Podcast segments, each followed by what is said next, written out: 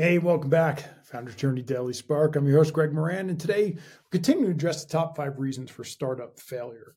And we're going to focus on team dysfunction as one of those top five reasons. And of them, this could be the most unpleasant. Dysfunctional teams, leadership issues, ethical violations, things like that can really destroy any chance of success. But effective teamwork and ethical leadership, and especially founder humility, are vital many times this kind of dysfunction will stem from co-founders and relationships that have gone sour and the whole company can become divided. So with some simple steps you can really start to build a high functioning high performance team right from day one. Consider first how you build effective teams.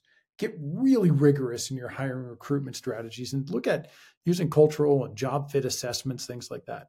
Think about leadership development through coaching and mentorship not only for yourself but for your whole team serious about conflict resolution and really addressing issues head on as they arrive as they arise, but in a direct and empathetic way. And if it's relevant, look closely at those co-founder relationships and start setting clear roles and responsibilities. There's no such thing as joint ownership between co-founders. Decide who owns what, have regular communications and check-ins to hold one another accountable. You don't have to do everything at once. Set expectations clearly for the type of interactions and communication you want to have as a team and stick to them set boundaries for anyone who isn't following those expectations. Slowly, the team's going to become aligned.